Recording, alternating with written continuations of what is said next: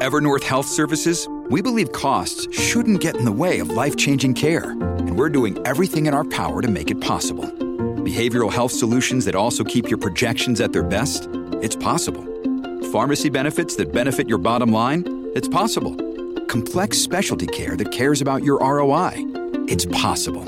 Because we're already doing it. All while saving businesses billions. That's Wonder made possible. Learn more at evernorth.com/wonder.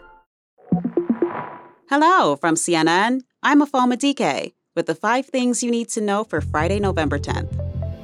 Israel's military says terrorist organizations from inside Gaza launched a quote, misfired projectile that hit the territory's largest hospital.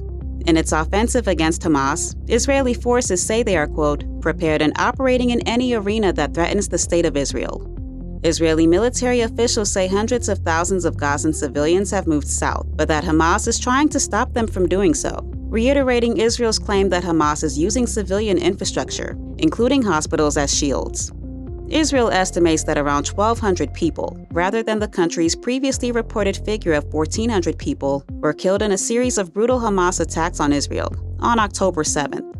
More than 11,000 Palestinians have been killed since then, according to figures from a Hamas controlled Ministry of Health in Gaza. FBI agents seized New York City Mayor Eric Adams' cell phone and an iPad earlier this week. That's according to a person familiar with the matter. Authorities told CNN that investigators are trying to find out whether foreign nationals made donations to Adams' 2021 campaign through New York's Turkish American communities. Adams hasn't been accused of any wrongdoing so far, but he is the latest politician being investigated for his ties to foreign governments. Here's CNN legal analyst Joey Jackson.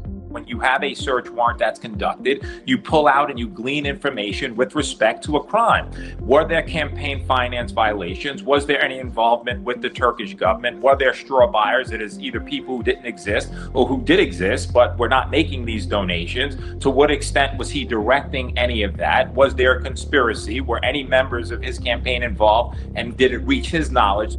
The FBI raided the home of Adams' chief fundraiser days earlier as part of the investigation to determine if the campaign conspired with a construction company based in Brooklyn to do so. The U.S. is one step closer to losing its last perfect credit rating. After markets closed today, Moody's Investors Service changed the outlook of the nation's debt to negative. The move doesn't automatically mean it'll downgrade America's creditworthiness, but it does increase the chances. Moody's said in a statement that the decision was mainly affected by the country's diminished financial strength, driven by extreme partisanship in D.C.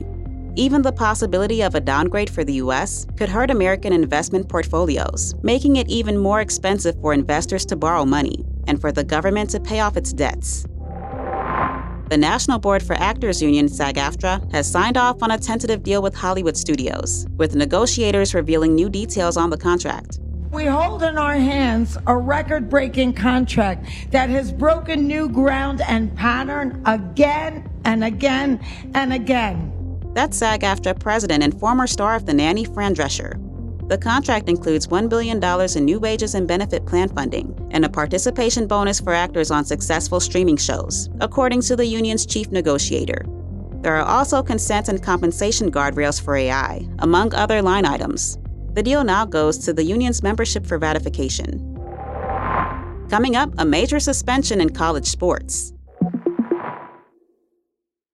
Angi has made it easier than ever to hire high quality pros to get all your home service jobs done well. Whether it's routine maintenance, an emergency repair, or a dream project, Angi lets you compare quotes from multiple local pros, browse homeowner reviews, and even book a service instantly.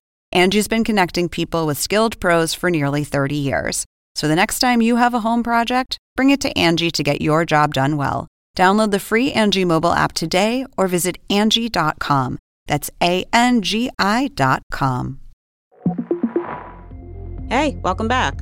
The University of Michigan's head football coach Jim Harbaugh has been suspended for the remainder of the regular season. According to the Big Ten Conference, the university's football program has been conducting a quote, impermissible in person scouting operation over multiple years, which violates the conference's sportsmanship policy.